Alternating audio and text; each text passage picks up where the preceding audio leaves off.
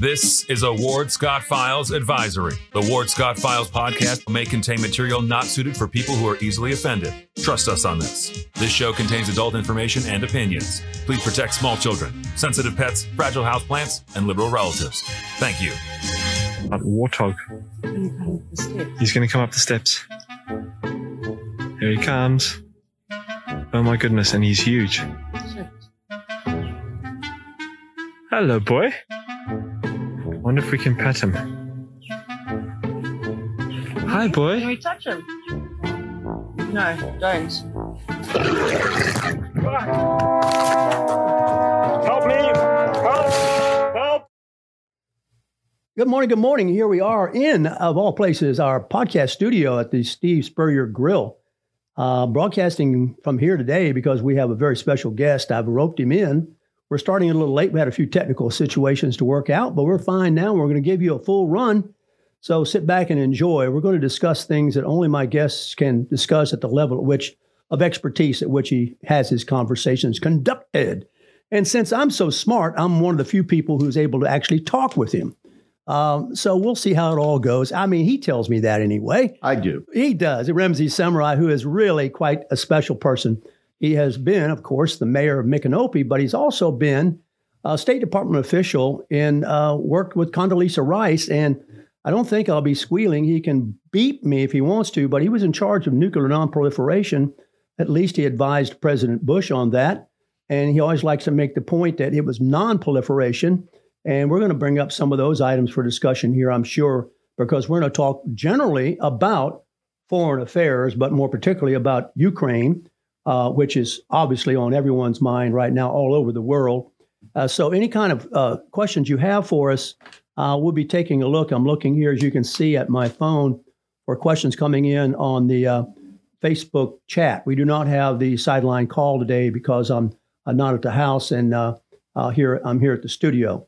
So you'll see behind us, of course, um, football helmets that were Coach Spurrier's uh, uh, various um, gear that he had as he traveled about the athletic world. And our studio is a beautiful studio here in the Steve Spurrier Grill. So um, we're uh, very fortunate to have uh, a little extra time here with you if we uh, need it. If you want to uh, ask us questions, because uh, we're starting a little bit late today, but it will be absolutely as top level conversation as you might imagine you'll hear anywhere about what we're going to start discussing. So Ramsey is with me today. We used to do a show together, together every Friday. It was a big hit. He had his own when we're on the radio. He had his own show on a Saturday morning. I'm trying to talk him back into doing it, um, and then we'll see if that works. Maybe he won't, but at least I roped him in now, and he doesn't really. He's so self-effacing. I don't think he realizes how many fans he has. So, um, um, Ramsey, welcome to the Ward Scott Files. We want to thank production for uh, putting this together, and we had a few technical things we had to get over. Uh, but we're here, and we're going to have an enjoyable conversation. Anything you want me to pass along to our guest? Yes, Jackie Kensler, this is live, okay? Good question. This is live right now. Uh, you're watching, it's not recorded. We're not running a tape. We didn't do this last night. This is a hot mic right now.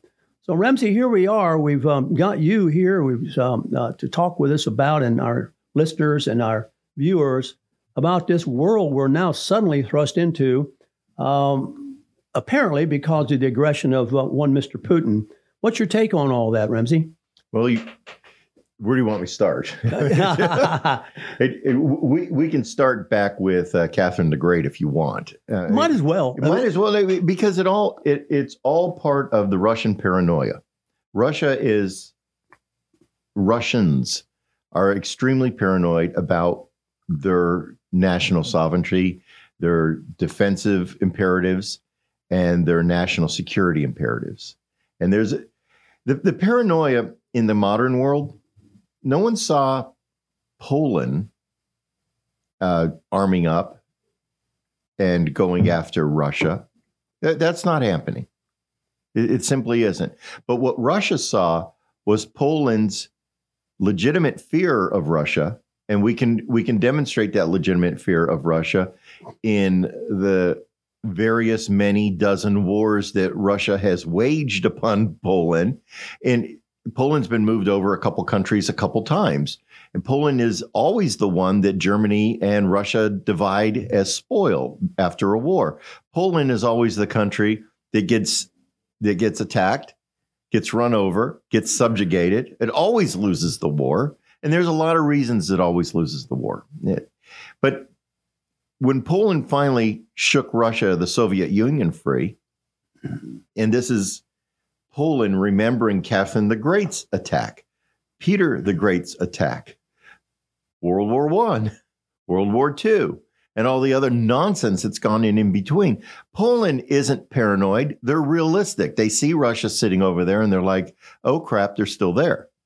They're not going anywhere. Russia's Russia's, Poland's Poland. That's that." And the reason that these two have such a, a, a contentious relationship is Poland's not strong enough to throw its its strategic border east, which is where it needs to be so that it can see the Russians coming. Russia's strong enough to throw its strategic border west. And that's what Poland is. Poland is the great plain through which Germany constantly attacks Russia. And Poland is the great plains. In other words, you can run a cavalry or you can run tanks straight across Poland, no problem. There's a couple rivers. You throw a couple pontoon bridges, and you're in Germany. And that's what the Germans see. So, what did Poland do when it when it threw off the USSR? Why are we talking about Poland? Because we're going to get to Ukraine. Poland joined NATO. And what's the key agreement in NATO? It's a military alliance. It's not the EU, which is an economic alliance. What is, and by the way, it, Poland is also, it joined NATO for a military alliance and it's trying to unjoin EU for the economic alliance. Goes to show what a great nation Poland is. Poland is a very, very good ally.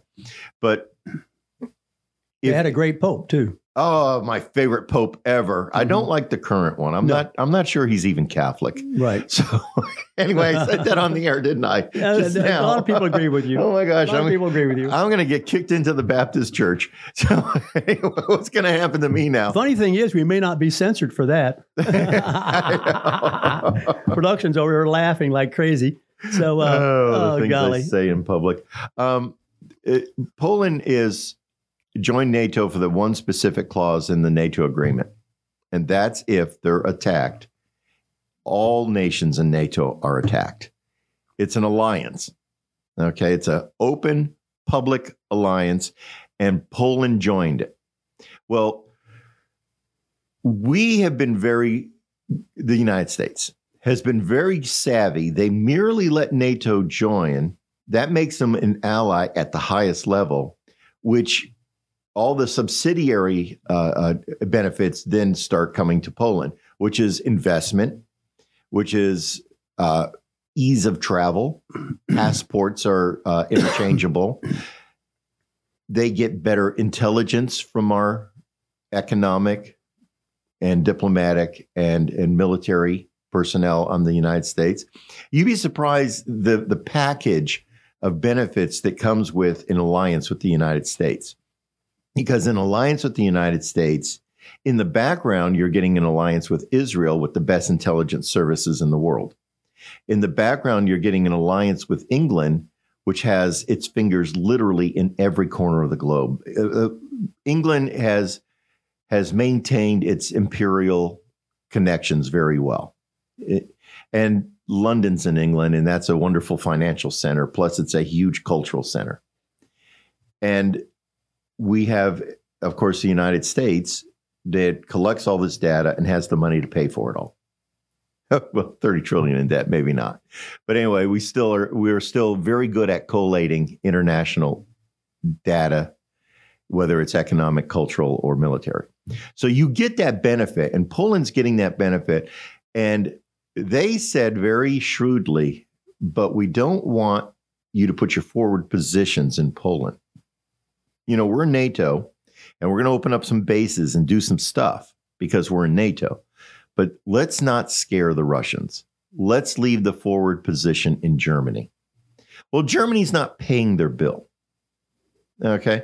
So Trump is, he had, he forgot, I guess, part of the the balance is like you pay your bill for NATO, you pay your bill for the UN, you pay your bill for all these other alliances you're in. You don't just get to run around and charge the American people because that's who ultimately pays the bill, and then we get reimbursed. Did you know that? That's the that's the international order. The United States pays yeah. the bills, Mhm. and then we're like the big credit card, and then you know they send their their their payments in, and um, uh, Germany just doesn't do that. They're like ah screw you, you know, it's like ah war reparations, whatever it is. Uh, who knows what goes on in the German mind as as they sit around and make every devious, underhanded deal you can think of in every corner of the world, and money is flowing in like water, and they can't reach into the into the spigot draw a couple cupfuls and send it to the United States. They can't bother to do that. It's like, oh, for God's sakes, just pay your bills.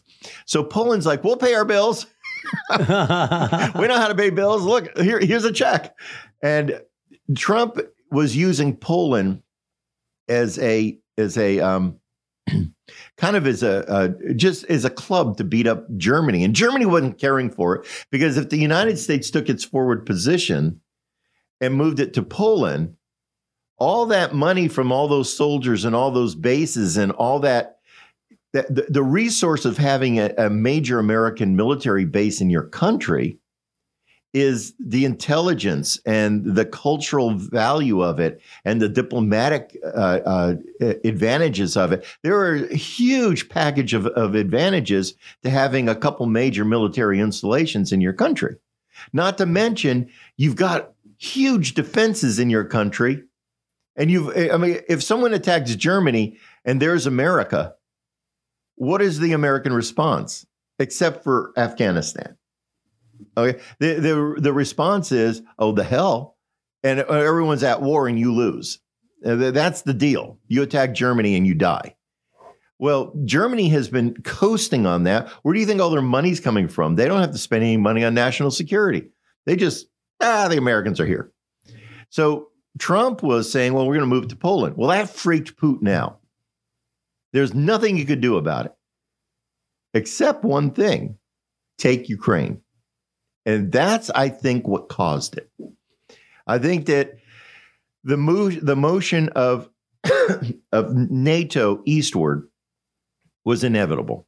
We were taking the the the key thing here was we don't need an empire in Europe. We finally got this place that the temperatures are pretty low. Everyone's pretty calm. The EU's kind of integrated everybody, although the EU, I predict, will ultimately fall apart. But I think the advantage of the EU was that it forced the European nations to work together. And even though it ultimately won't work, a lot of those relationships needed to be made. A lot of those economic connections needed to have been done. And Europe has now been integrated. Uh, I mean, think of the highway system.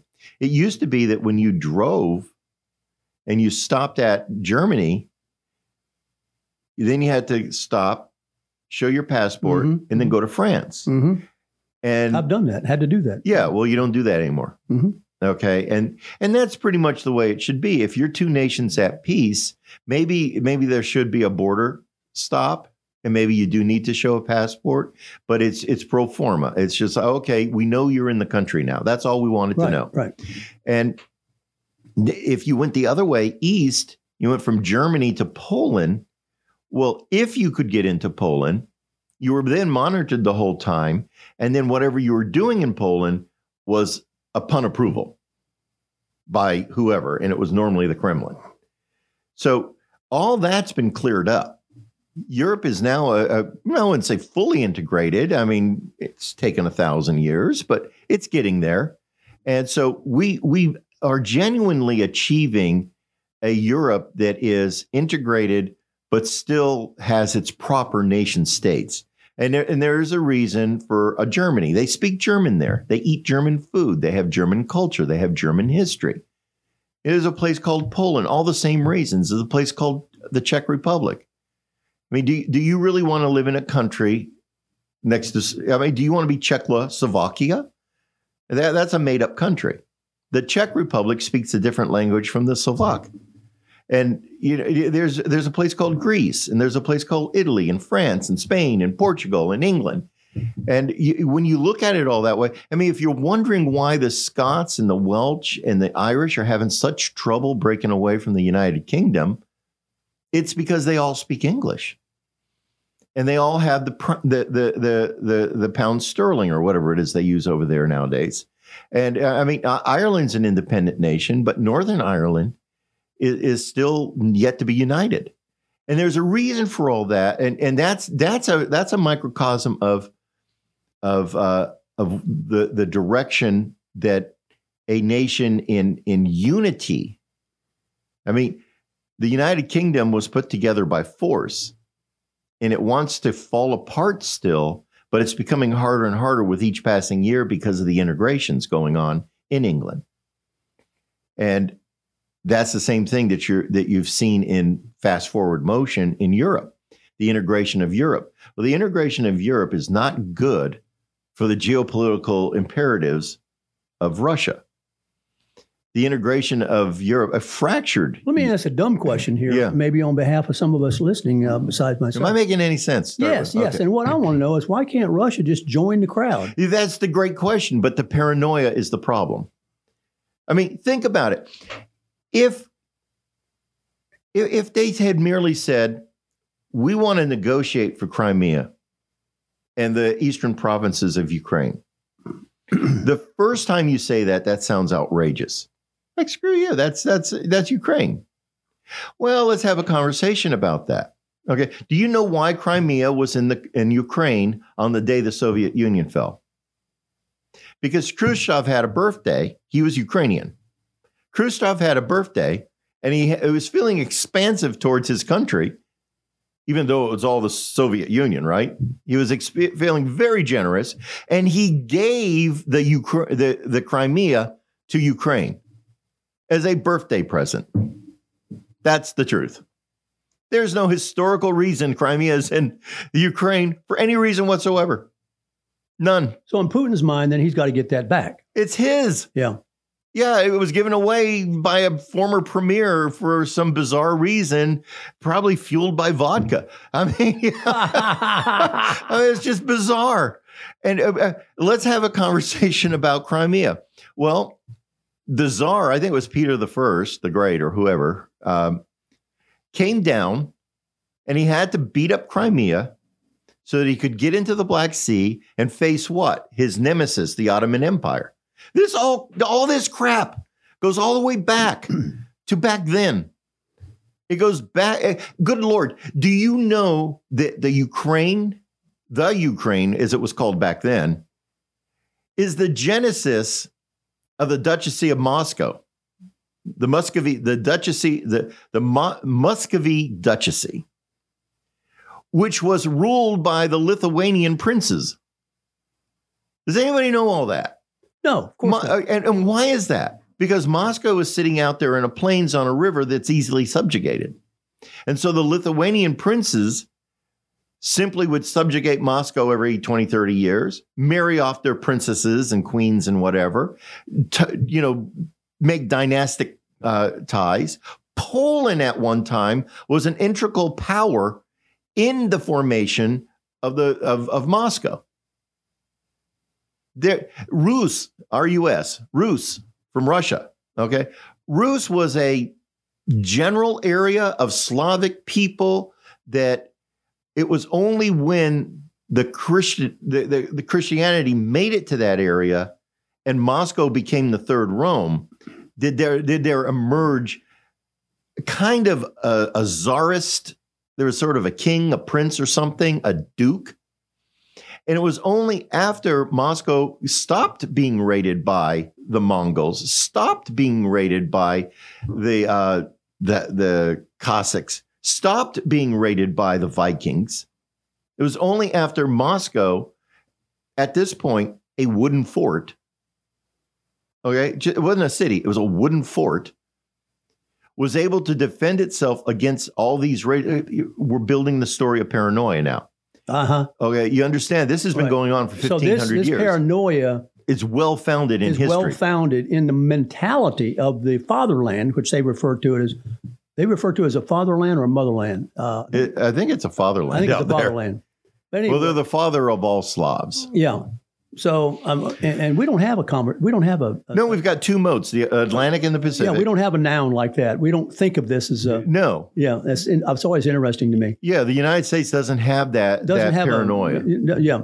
So so here you got Russia, and let's talk about because we got a question coming in here. What what has Biden emboldened this by his stumbling and bumbling around? Or I wouldn't say emboldened it. I, I, we're getting to that part. I, I mean, Yeah. basically, I, I need everybody to understand that there's a huge foundational historical reason for what we're seeing today. Okay. What we're seeing today is not at all surprising. It has happened before.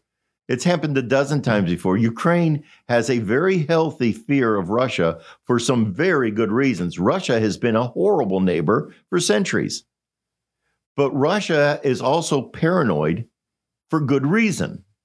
There, and I call it paranoia because at this time, and I'm getting to where the mistake occurred. Mm-hmm. When Poland ascended to NATO, and Trump used NATO, uh, Poland as a club against Germany, even though there are no real forward bases in Poland at this point. Russia took note of that and they're like, oh crap, that's true. And to the Russian paranoid mind, what they heard was, we're going to put some forts and we're going to do this and we're going to do that. And we're going to have this huge force that anytime we decide to pull the trigger, take a look at a map. Where is Poland to Moscow? It's like a day's ride. Okay, you pull the trigger in Poland and shoot it straight at Moscow. You got Moscow in a week. Shoot straight up, you got St. Petersburg in a week. Shoot straight down, you got you've got the uh, the sea, you know, all the the oil rich area in a week. When you've done that, you're pretty much done, and you can lollygag your way all the way to the Pacific Ocean and take the rest on your own time because there's nothing there. All of Russia is that area. And that's why they're paranoid. They they are saying so when you take Ukraine, what do you do? You throw the Urals out front of yourself. The Urals are a mountain. And there's only a couple passes through those mountains. And if you if you're watching the invasion route right now, he's securing those passes. I mean, he could stop the war right now, have those passes, and have achieved his geopolitical, but it would be unstable because there's nothing to support him. He's got to connect those passes so that he has a whole arc of Russian territory. He probably once you do that, just finish it off and take the rest of Ukraine because you've already started the trouble. So that's probably the plan. There's somebody were sitting around in the Kremlin one day and they needed these three passes. And then a general pointed out, well, that doesn't mean diddly because we've got to connect them together to build the communications and transportation so we can support one another in those three passes. And then someone looked at that and said, yeah, that's true. And said, well, well, you just, if you're going to go through the trouble, that's most of the trouble. Why not do the other 20% and finish off Ukraine? And then we'll be right next to Poland and pull in and have all the damn bases we want because we'll have some across the border. So, So You- Putin actually think we're going to march and take over Moscow? you put enough forward bases in Poland, yeah. What are they for? We can sit there and go, but Putin, they're defensive. Well, how many times have you heard that? Like, sure, they're defensive, just like nuclear missiles are. Talking to the Ramsey Samurai, who knows that of which he speaks from actually having a professional role in advising the president of all things, President Bush, and he worked for, of course, Condoleezza Rice in the State Department. So Ramsey is really uh, deep water. And I appreciate you all um, listening. We may go over a little bit today because we've got the time to do it. We start a little bit late and we may run a little bit late because We Oh. have provisions. we have provisions. I brought in a banana. I'm glad you mentioned that, uh, Ramsey. When Ramsey and I were doing a show together on the radio, uh, we joked about bananas. And when things got really bad, we'd say, Oh my golly, I need a banana. so a banana would assuage the, whatever feelings we'd run across in our conversations. And um, now brought one for Ramsey, brought one for myself, and brought one for Evan, our production guy. Nothing can go wrong if you have a banana. Nothing can go wrong. And of course, having brought these bananas, I would, uh, you know, it's lonely at the top. I'm sure you understand that by knowing me by now, how lonely I am at the top. But if I brought a banana that was slightly too brown, of course, Ramsey pointed that out right away that that banana wasn't uh, quite up to snuff. So we had a lot All the fun. goodie was gone. all the goodie was gone. So we had a lot of fun uh, with bananas. So in, in commemoration of our many shows together, we brought in the bananas, and and uh, we may see you may actually see us take a bite if things get pretty heavy here. Oh, give me Uh, your fun fact on bananas with the little thing on the top. Oh my golly! Well, you know this is a fun fact. We'll break up our conversation for a second. This banana has no plastic covering on the tip Neither is mine. because it is. I I don't know what's the opposite of organic. I think it's contaminated. yeah, there's an organic banana that's in the organic bin. And I looked at those and I didn't know, hey, banana's a banana to me. And it had a plastic cover on the end of it. Next time you're in your, I guess I went to Publix, take a look at that. If it's an organic banana, it has an actual plastic sort of cap on it. I bet it's biodegradable. And I don't have any idea, but I said to the gentleman who explained it to me, I said, I don't want that banana. It's just one more thing for me to throw away, is it not? So uh, this is a real banana. And I was telling Ramsey, and he had, of all things, as astute and, and, and perceptive as he is, obviously, he's never noticed, nor had I, and uh, that there's a plastic cover on a banana that's organic. So, uh, Have you ever noticed that organic fruit is always the crappiest looking fruit well, in the bin? It, it doesn't last. It doesn't have. Yeah, I know it's you know. nasty. What you need is good irradiation of your food. well, we're talking with Remy Samurai. I'm, I'm looking at our time here, and, and production will keep us up when we're going to come up on a bottom of the hour break. But we have basically been given a real summary of where we are and how we got where we are today. And um, it goes back quite a while, and it has created a kind of uh, paranoia in the Russian character that I guess Putin sees it his uh, calling to correct or protect or somehow acknowledge the presence well, that's of. true. He doesn't want to be the guy. He doesn't The- like the- what Gorbachev did, does, does he? Well, he's the guy under which. Well, well, no, Gorbachev. And you know, one of the things I wrote to a friend of mine was, um, he said, "Do you think Russia will attack Ukraine?" I said, "No, Putin will." Mm. And he was like, "What the hell does that mean?" I said, "Well, I don't know. I, I think Russia is pretty much where, where Germany was under Hitler. Germany was they had a uh, keep in mind Hitler was wildly popular. He was an elected chancellor. Eh, a lot of people think he was a dictator. He became a dictator, but he was elected. So was Putin.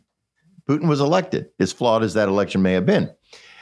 Probably no more flawed than last election here.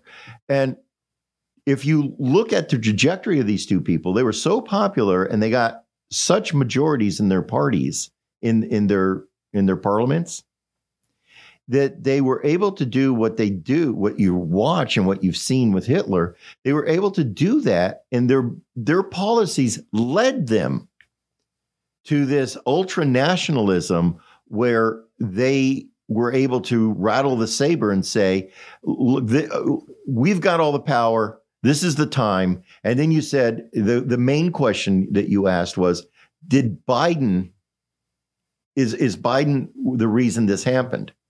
I, I I think the reason it happened was because that's that that error that got made in the Trump administration, where although Putin's nightmare never came true, Poland has never been militarized by NATO. It, it will be now. And this is the part about the invasion that just absolutely flabbergasts me. He didn't want his western border to touch NATO. Now his western border, if he takes Ukraine, now his western border is going to have like eight NATO nations on it. And every one of those NATO nations is going to demand a base. He has now increased the number of bases uh, touching his western border from zero to about eight. Okay. So that doesn't make sense. He has just infuriated the world. That didn't make sense. NATO had no mission last year. NATO was a, a uh, was an organization dying from its own weight. There literally was no reason for NATO last year. Now NATO is coming back robust, muscular, and with a mission. Okay, so that that's a huge error. He's made Putin has made so many political errors in this invasion that he has he has sown the seeds of the destruction of the Russian state. Let's take that up right now as we're going to take a break coming up in just a few seconds here. Uh, if you're just tuning in, we're going to be running over our appointed regular time, uh, which we start normally at nine and run till ten, but we're starting at nine thirty, and we're going to run till at least ten thirty. And any questions you have here, we uh, don't have the call-in line today, but uh, let me see them here on the, uh, the Facebook chat line. We'll pass them along to Ramsey Samurai, our guest today. Uh, so we'll be back in a moment after thanking our sponsors and our donors, and um, appreciate all of you um, hanging around here with us to hear this conversation. It's going to be um, obviously also uh, memorialized, if you will, on the Facebook pages and also on wardscottfiles.com and also on Spotify and Apple Podcasts. So we'll be right back in just a moment on the Ward Scott Files. This is Ward Scott, and I want to thank all our sponsors who keep the show going and pay the bills. The Ward Scott Files premium sponsors are Crime Prevention Security Systems, large enough to serve you, small enough to care. The Ward Scott Files Gold sponsors are On the Spot Dry Cleaners, Okita America Martial Arts, R&R Construction, and Style Cuts. If you are interested in promoting your business on the show, you can visit our website, www.wardscottfiles.com, and click on the Advertise Here banner on the right side of the page or call my friend Freddie at 352 284 3733. Again, thank you to all the great businesses that support the Ward Scott Files. And remember, if you like the show, thank our sponsors and support the businesses that support us. If your brains were lard, you couldn't grease a small frying pan. to call you stupid would be an insult to stupid people. Achtung, Achtung. The papers are not in order. Step out of the line and report to the inspection station. We are going to search your belongings. Mach schnell! That warthog. He's going to come up the steps. Here he comes. Oh my goodness, and he's huge. Hello, boy. I wonder if we can pet him. Hi, boy. Can boy. we touch him? No, don't. Help me!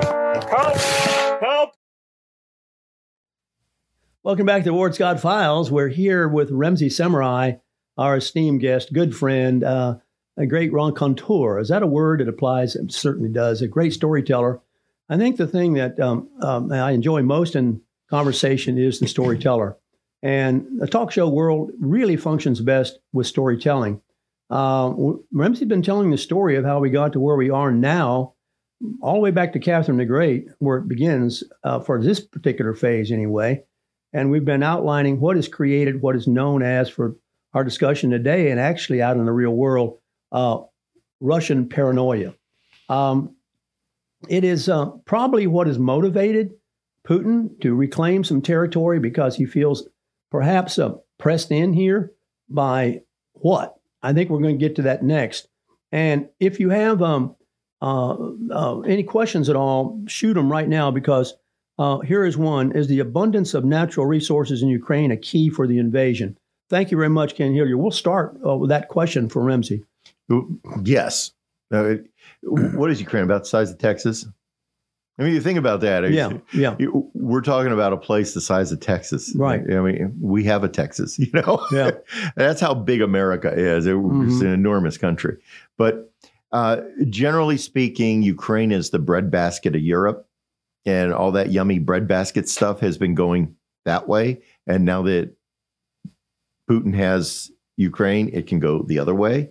And that that is a major key economic thing. It's again a a uh, national security geopolitical imperative that a that a uh, stable nation has a good food source, a stable food source. That's why the United States is so dramatically wealthy.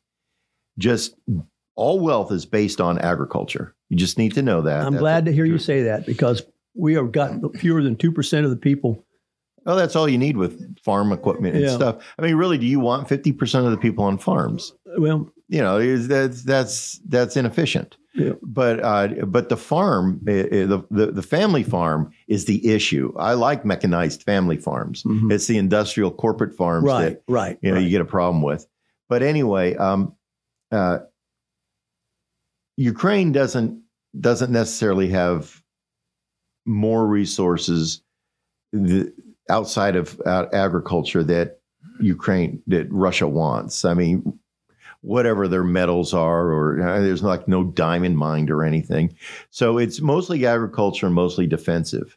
But yes, if if uh, if you were to invade somewhere in in Europe because you needed agricultural space, keeping in mind this is this is the geopolitical problem with Ukraine. It's a flat, fertile plain. And you can just march. Go, go ask Poland. Go ask Hitler. You know where where would you march to Moscow from? It'd be right down the middle of Ukraine. And so the the farmland is is the major catch there in terms of economic advantage. The China have anything to do with this at all? If China attacks Taiwan during this, it is officially a world war. So is China willing to start a world war? They can't win it. Yeah, Explain that. Walk us through that a little bit. And we've been talking about China and Taiwan for quite a while. If there's a world war, lots of stuff's going to happen. And a lot of things are going to get broke. And a lot of people are going to die. And it's going to have the exact same conclusion as World War II. Precisely the same conclusion as World War II. And there will be a third American century. So if these idiots want to provoke that, do it. I mean, it, Taiwan will be a cinder, Japan will be leveled, Korea will be gone. Southeast Asia is going to freak out. And of course, they'll be on our side. This time, Vietnam will be an ally against China. And India is going to take the opportunity to seize the entire center of Asia. That includes the ocean and the parts of Africa they want, which my theory is, is that we should let them. I mean, because India is is becoming a stable democracy. It's becoming a wealthy democracy. It speaks English. Um, it's in the it's in the trade routes. It, it it's doing an adequate job of uh, abating and destroying the the pirates out in those little straits and whatever goes on out there. And facing India in Africa, here's India. There's Africa facing India is the great the Great Rift in Africa, where Kenya, Uganda, Tanzania, those are. That is an economic powerhouse waiting to happen. And if we can get India to fund that, like we funded Europe, and that wealth can spread out across Africa, which it can. Okay. Europe will be in charge of the Maghreb, and India can be in charge of the fertile east side and they can grow Africa and there can be stable democracies in Africa, wealthy Africa. Look at South Africa before it got destroyed. Wealth beyond belief. Look at Rhodesia, wealth beyond belief. Kenya is eh, that, that Great Rift Valley area. They just simply need to do sort of an EU like not become uh, the EU is a is a bad plan, but an EU like economic union. And they have a market right over there. It's called India. And there's a trade lane. The best trade lanes in the world are the ocean. It's cheap to ship. And just back and forth between the two. They've got a population there, they got the goods and, and services here. And what's in the middle? The Suez Canal. And what's that going to feed? Straight up into Europe. So if if you're if you're looking at at a world order, you can have totalitarian Russia that is an economic burden, a cultural burden, and a political burden to its people. And there's the, the only reason the Soviet Union fell, the Soviet Union produced damn thing. Their economy has was always garbage. How many Nobel Prizes did they win? How many inventions did they make?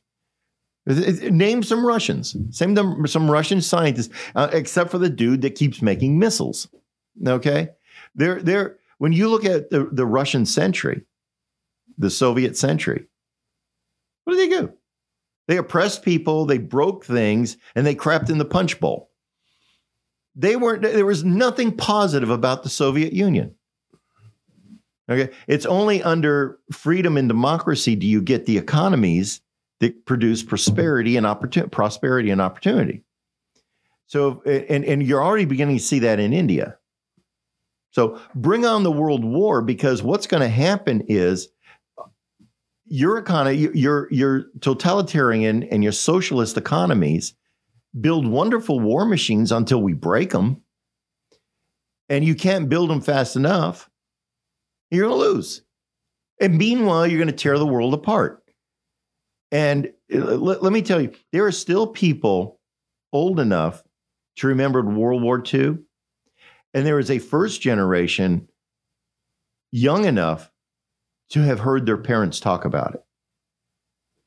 And if you want to cause this kind of catastrophe, that was the problem with World War One and World War Two. People remembered it. I remember it. Uh, well, well, the, well, the crowd from World War II remembered World War One Right. intimately, Right, very well. and that's what made World War II so dramatic. They're like, "This cannot happen again." Right. Okay. Well, there's still enough of us around that remember World War II. And if these people want to cause a world war like that because of territory, I mean, you couldn't buy Ukrainian wheat. The reason you can't buy it is because you're a socialist bastard and you're an oppressive jerk. And there no economies flourish under that kind of, of Uh, government. what about his gas? And I keep hearing about all the gas. Yeah, the He- gas is belongs to the state. I mean, oh, I'm sorry, to his cronies. Yeah, he's got tons of money there. Which, of course, shutting down the Keystone XL pipeline made the Nord, Nord Stream pipeline more valuable. And it made, well, it was going. That's another thing. Why invade now? Okay. You haven't finished your pipeline. You haven't made Germany dependent on your gas yet. I You, understand Germany shut it down. Yes. I mean, he all he had to do was wait 20 years. He, no, no attack was coming. I mean, he was watching NATO fall apart. He was watching the West, Europe, okay, basically become woke and stupid and prone to to to just simply Idle conversations. yeah, I I mean, basically, the governments were slowly transforming themselves into Putin's friends. Okay, the Russia had every reason in the world I'm gonna to have to eat a there- banana on that for God's sakes. Why was it that disturbing? Yeah, no. Uh, I mean, but think about it. All he had to do was sit there and watch the West fall apart, and all he's managed to do in the last 24 hours is wake the West up. We now no longer have have have a conversation. We no longer want to have. I'll mark my words. We no longer will want to have conversation about transgender majors in the U.S. Army because there's a war coming. Okay, and the Russians are brutal, and they are going to kill you and we're going to worry about some guy who may show up in a dress that day or may show up i mean you know where are we going with this people you know the the russian the russian superhuman is coming at us okay he's got really great tanks really good guns I looked at that eh, equipment. yeah and and if you look at a, the average russian soldier he's more of a man than anybody can eh, i I mean So eh, are his cops. I saw the Yeah, cops dragging the- people out of the square in yeah brutal people Tough dudes. Yes, and I mean, and, and we're sitting here going, "Oh, we're so woke." He, let me tell you, the death knell of wokeism happened yesterday. I think so. Okay, it's just we are now living in an age of empire again. Okay, we know that China's been talking about empire for a decade now. Yeah, they have literally no strategic reason to want Taiwan. It is not a geopolitical imperative of of of China to have Taiwan.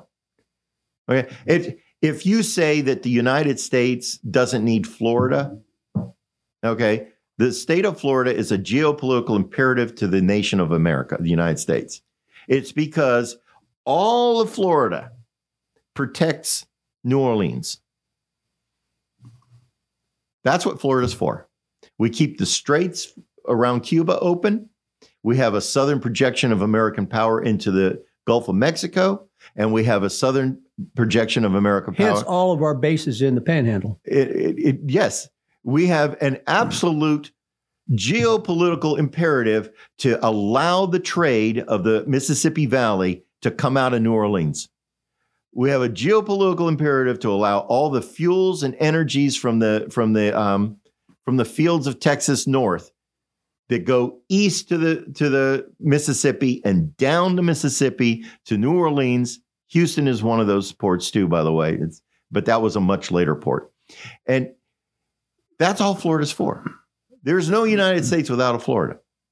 Okay. So, but there's China without a Taiwan. There's a Russia without Ukraine. I mean, you, you think about it. And these people are, are basically talking empire. And we have these talking heads in this administration, like Senator Kerry, Ambassador Kerry now. His statement yesterday was gee, I hope this invasion didn't take Putin's mind off his agreement for climate change. Oh my God! Listen, I I- like, the man what? is on drugs. What's the carbon footprint of the, man invasion? is on drugs. I, I you know, I am so. T- I'm I mean, sorry. how much gas does it take to run a tank? apolo- I'm gonna have to eat a banana. Yeah, you should have more banana. apologize for all this nonsense about climate change and gender this and that. And you know, and this is the thing I wonder about too. And it's just if Putin's paranoid, um, then it, uh, he, he to what extent has he been watching us be foolish and waste our congressional conversations and all this other stuff and fall on our own petard? It must have thought they're so dysfunctional. I can do what I want to do and get away with it. well, uh, one of the questions that I want I've to got to have a ask. bite of banana. Okay, when when the Durham when the Durham investigation is finally over, and we discover that Hillary Clinton was the Russian agent. I mean, Well, we What- know it, but we ever I- get I mean, it out, This you know? is the, in, retrospect, this wasn't a political ploy against Trump so much as it was a political ploy to disrupt the American government for long enough for Putin to get his crap together. And how about how about Biden's connection to the Ukraine? We haven't heard a, a peep about that. No, you haven't because the media won't tell you about this, but his son's up to his eyebrow in Ukrainian money. Okay. And I, I mean, how much Russian money do you think he had to have gotten to turn a blind eye to Ukraine? I mean, it, it's it is such a mess. Uh, do you, do you want to do you want to go over uh, uh, the the the whole reason that Ukraine uh, ended up not being in NATO? Yeah, That's that Yeah. right there. After the whatever you want to talk about. after the Polish debacle, where we scared Russia with the Polish thing.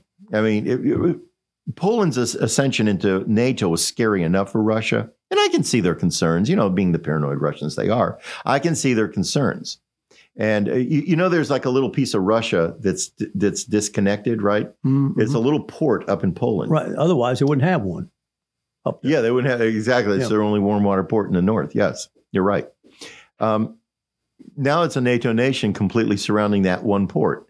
You can see their concern, but you could also see calm and diplomacy and other things. It's like, well, you can. We know you're in NATO. There's nothing we can do about that. But maybe we can have a conversation with NATO about no forward deployment to Poland. Can we talk about that? And Germany would have been like, great, that's a great idea because we want those in Germany because we want that money.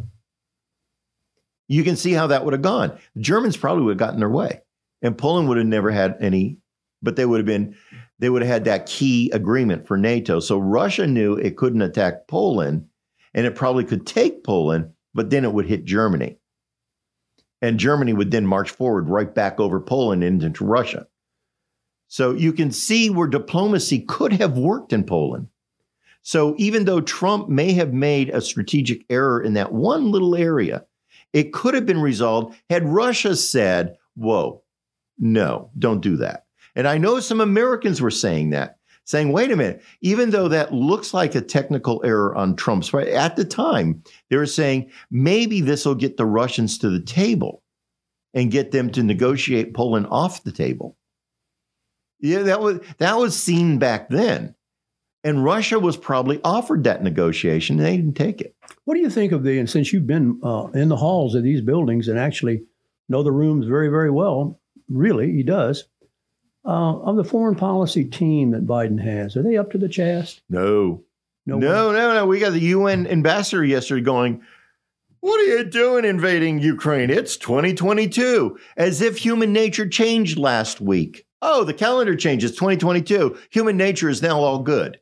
So we're we have an inept foreign policy. They're idiots. They live in la la land and they think wokeism. I mean, you've got this ridiculous. Who's that General Vilmer? Oh, I can't remember his name. That guy who kept notes during the Ukrainian phone call. oh him? yeah, yeah, yeah, yeah. The, he, he, wa- he was he a general? Yeah. They Uh, make him a general? Was he a? Yeah, I think he's a. oh, Who cares what he is? An he was, idiot. you know, he was. I yeah, I mean, you get talking you get monkeys like that. You know, running the running the the government. So yes, these people are incompetent. They have absolutely no perception of the real world. I mean, a country just gets invaded in spite of every conventional international agreement. I mean, I can name 10 of them right now that Russia in, violated. And Kerry's concern is the climate change agreement. It's like, well, he violated all this and he's in the process of killing tens of millions of people and destroying billions of dollars worth of property. And the carbon footprint of this invasion is pretty big. But yes, he's going to keep the climate change agreement. It's like, oh God, are you kidding me? I hope you're right that this is the end of wokeism. I am so sick of wokeism and all that kind of business. Nothing like a good invasion to do it. Nothing like a good war to put it in perspective is what we're we're, we're actually un- Yeah, and by the way- discussing here. Really, Yeah. can think of think of that. That we have to have that discussion at, at, this time in our lives. Uh, you know, that war may has positive effects. How crazy! How crazy! You know, um, it's just maddening. Talking with Ramsey Samurai, I'm looking at some of the comments coming in here. Um, Any of them good? well, Putin sees a distracted West Yes. and um, that's been extracted from wokery and all the things we're talking about. Um, Colonel Vindman was a man's name. Yeah. uh, one of our people. Oh, he's not a general? No, he was a colonel. I, I didn't think he ever made. Uh, a lieutenant colonel. Lieutenant Colonel Alexander Vindman. Um, yeah. The Pillsbury Doughboy. yeah, yeah, and he was such a a pasty white uh, dude. I couldn't figure him ever having calluses on. Oh. I mean, think about it. I mean, did he look like a fighting man? to you? Oh my God, no! I don't think you could pass the the, uh, P, the uh, PE test or whatever.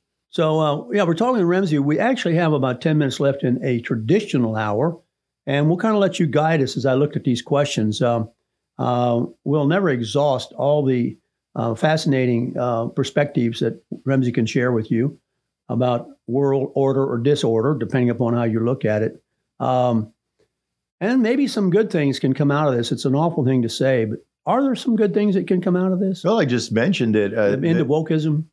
there, I don't know if we'll learn that lesson, though. I don't think that this crowd is able to learn that kind of lesson, Ramsey. no, they'll die. That's the problem. That's how you fix it. They're going to die. We're going to have a general. Uh, I mean, if this turns into a world war, there's Yeah. no more volunteer army. Everyone's no, going to get swept be. up. Yeah. men, women, transgenders, wokes. Okay. And are we going to have a woke draft? Is America going to tolerate a woke draft? Is it like, oh, you're a member of BLM, stay home and riot, and all your friends can go die? I mean, is it, there's going to have to be some hard sorting out to go. I, I, And there's going to have to be some tough questions. And when there's a draft, Okay. Are we going to have a woke draft? Is that how you win wars? Someone's going to stand up and go, hell no. And that, and believe me, America, a common sense as the as the people of America are, are going to like, no. If you're sending my son to die, his son's going too. You know, no exemptions, no race quotas. You know, it- And I would it- say uh, further to more to I would say no euphemisms because when I go back and look at the clippings my mother kept of my father in the Pacific Theater World War II, they didn't mince any words. It was a war, yeah, and I don't know that we've had a war since then. not like that. No, nothing. We we call them police actions, or we've called you know a number of names, as you know. Uh, but we're talking now about a war, and in a war, when you read the papers uh, written describing World War II, it is not politically correct. You kill them, okay? Uh, you you flamethrow the Japanese out of the holes and caves. You you know you don't. You're not about political correctness. You're not about. You look at the firebombing of Germany. I mean, crying out loud. You know, I mean, you know, taking down the civilian structures in order to petrify and, and stabilize the area. Um, amazing. That's what we're talking about when we use the word war. Yeah, is is when you invade a country, even though Putin's saying all those explosions you hear, eh, they're just military targets. Well, there's civilians nearby. Okay, and where do you where are you going to run your tanks through? Keep in mind, we've discussed Ukraine's an agricultural nation. Okay, well, you're going to run them through people's fields and farms. Okay, not every farm has a road that a tank can go down. You know. Well, you're going to knock down fences. You're going to do a lot of things. Yeah, and and and when when they finally get cross the Dnieper, okay, Ukrainians are going to have to blow up their bridges. Okay, now how are you going to get across the bridge? All of a sudden one side of the country can't get to the other side of the country. That's a big old river. You can't just swim it, you know. It's like the Mississippi. And I mean, when, when you talk about war, you're talking about severe civilian discomfort. Yes, okay? absolutely. Death, destruction, privation, disease, no access to health care. So, I mean, where is universal health care right. when the bombs are dropping? That's right. All your assumptions that you make now that if you it's want called something, a field medic. Yeah, it's available there for you, just being stored for your uh, whimsical delight. Um, you don't want catsup, you want ketchup and all that. So we air condition the building to make sure you have the choice. That's out the window. Yeah. Um, gas prices, get ready. Gas prices have gone up 30 cents in the last two days. Yeah. And so that ripples all through the society. And I, I, you know, I don't know if we'll exhaust it. You know, we have to have Ramsey back, of course. I mean, I'm trying to talk him into being a a regular with me because he's, uh, you know, I'll at least he gets breakfast out of this deal today, more than just a banana. But you look oh, at that. that's right. We're going to breakfast, aren't yeah, we? Well, yeah. ah, I forgot about that. Yeah. So I mean, I enjoy, you know, uh, you know. Boy, he screwed up there. His comments as much as I'm sure you do. Uh, our production guys tell how much time we have left, Evan. Uh, we got three minutes left. I think we're. You want me real quick explain why Ukraine Oh yeah, well, yeah, we can go over. They made a fatal error. Okay, when they became free from the Soviets, they formed a Ukrainian government. Russia said, "The hell!" As prostate broke and prone as Russia was, they knew they needed Ukraine. Then they went back and got it, except through corruption. Mm-hmm. So the government of Ukraine became corrupt and became the Russian government. There was the Orange Revolution, and it became a Ukrainian government again. So as it was ascending to NATO, Russia stopped it through its corruption and, and overthrow of the government. They used elections and they used all kinds of things to do it. There was no coup or anything, but somehow a pro Russian faction seized the government and wouldn't give it back. And that's when NATO said, well, you, you can't ascend to NATO if you're pro Russian because this is against Russia, you know. And that's what broke the link. If anybody wants to talk about the Budapest uh, uh, agreement, that's what broke the link to the Budapest agreement. It was the Ukrainian government that said, we're not listening to the West, we're aligning with the Russians. Okay, and that whole nuke for security thing, total garbage. Okay, back to it did happen, and there is a Budapest agreement, and it does say that. But the politics on the ground never match the Budapest Agreement. So when you look at what's going on, it's the Ukrainian government under the influence of Russia that stopped the ascension to NATO that would have prevented this war. Makes sense. Unfortunately, makes sense. Well, I think we're going to wrap it up here and thank Ramsey for coming by and thank uh, uh, production. And we um, apologize for being a little late on the switch today, but everything's well and ends well. And uh, we'll continue this narrative from time to time. There's no way we can possibly exhaust it. And neither of us knows, as you know, what's going to happen 24 hours, 12, 48 uh, from now. Um, there's a lot of what ifs, and a lot of them aren't all that good. And the immediate effect we can see is it's going to be more expensive to live your normal life here because we have international economy now. Um, we we share products and gas and stupidly here we've shut down our own pipelines we've shut we've bought into this climate change stuff uh, we put heavy regulations on our businesses. Um, you know, we've we've prepared uh, this country to live as if there were utopia, and there'd be no threats to it, no threats to it, and no uh, strains and stresses to being here, which about as far from common sense as you can imagine. You can fault your leaders, whether you can vote them out, I don't know. Hey, Ramsey, anything you want to wrap up with, sir? No. Thanks for coming by, and uh, uh, we'll put this out in a minute out on uh, uh, wardscottfiles.com, and we'll be on Apple Podcast and Spotify. And uh, you can share it as much as you want to share it, and that's our whole idea. We could not have, we could, we're not allowed to boost this uh, today because uh, we had politics in the discussion. Can you imagine? You know, I asked Face, I'm, a boost we pay for. And I was going to pay for a boost to spread the word that we were going to talk about these issues. And they turned us down because, uh, guess what? We were going to talk about politics. There you are. Have a great day. Warthog Command Center out.